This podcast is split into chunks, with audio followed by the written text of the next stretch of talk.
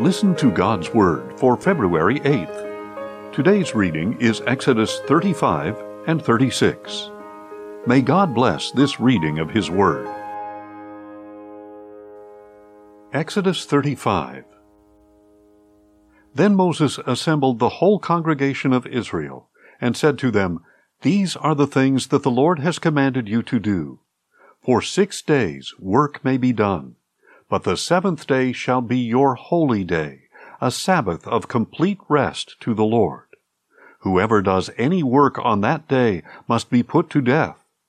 Do not light a fire in any of your dwellings on the Sabbath day. Moses also told the whole congregation of Israel, This is what the Lord has commanded. Take from among you an offering to the Lord.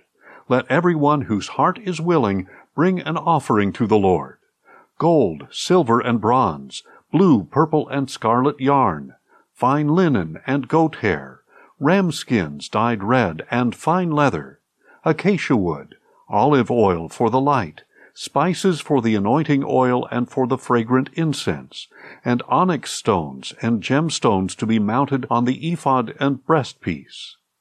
Let every skilled craftsman among you come and make everything that the Lord has commanded the tabernacle with its tent and covering, its clasps and frames, its crossbars, posts, and bases, the ark with its poles and mercy seat, and the veil to shield it, the table with its poles, all its utensils, and the bread of the presence, the lampstand for light with its accessories and lamps, and oil for the light, the altar of incense with its poles, the anointing oil and fragrant incense, the curtain for the doorway at the entrance to the tabernacle, the altar of burnt offering with its bronze grate, its poles, and all its utensils, the basin with its stand, the curtains of the courtyard with its posts and bases, and the curtain for the gate of the courtyard, the tent pegs for the tabernacle and for the courtyard along with their ropes, and the woven garments for ministering in the holy place,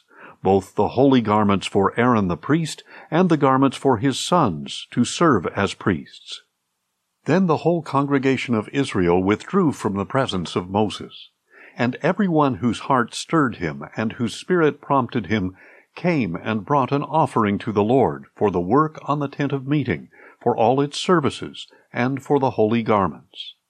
So all who had willing hearts, both men and women, came and brought brooches and earrings, rings and necklaces, and all kinds of gold jewelry. And they all presented their gold as a wave offering to the Lord. Everyone who had blue, purple, or scarlet yarn, or fine linen, goat hair, ram skins dyed red, or articles of fine leather, brought them. And all who could present an offering of silver or bronze brought it as a contribution to the Lord. Also, everyone who had acacia wood for any part of the service brought it. Every skilled woman spun with her hands and brought what she had spun blue, purple, or scarlet yarn, or fine linen. And all the skilled women whose hearts were stirred spun the goat hair. The leaders brought onyx stones and gemstones to mount on the ephod and breastpiece, as well as spices and olive oil for the light, for the anointing oil, and for the fragrant incense. So all the men and women of the Israelites whose hearts prompted them brought a free will offering to the Lord for all the work that the Lord through Moses had commanded them to do. Then Moses said to the Israelites, See, the Lord has called by name Bezalel, son of Uri, son of Hur, of the tribe of Judah, and he has filled him with the Spirit of God, with skill, ability, and knowledge in all kinds of craftsmanship, to design artistic works in gold, silver, and bronze, to cut gemstones for settings, and to carve wood, so that he may be a master of every artistic craft. And the Lord has given both him and Oholiab, son of Ahisamach, of the tribe of Dan, the ability to teach others. He has filled them with skill to do all kinds of work as engravers, designers, embroiderers in blue, purple, and scarlet yarn and fine linen, and as weavers, as artistic designers of every kind of craft. Exodus 36 So Bezalel, Oholiab, and every skilled person are to carry out everything commanded by the Lord, who has given them skill and ability to know how to perform all the work of constructing the sanctuary. Then Moses summoned Bezalel, Oholiab, and every skilled person whom the Lord had gifted, every one whose heart stirred him to come and do the work. They received from Moses all the contributions that the Israelites had brought to carry out the service of constructing the sanctuary. Meanwhile, the people continued to bring freewill offerings morning after morning, so that all the skilled craftsmen who were doing all the work on the sanctuary left their work and said to Moses, The people are bringing more than enough for doing the work the Lord has commanded us to do. After Moses had given an order, they sent a proclamation throughout the camp. No man or woman should make anything else as an offering for the sanctuary. So the people were restrained from bringing more, since what they already had was more than enough to perform all the work. All the skilled craftsmen among the workmen made the ten curtains for the tabernacle.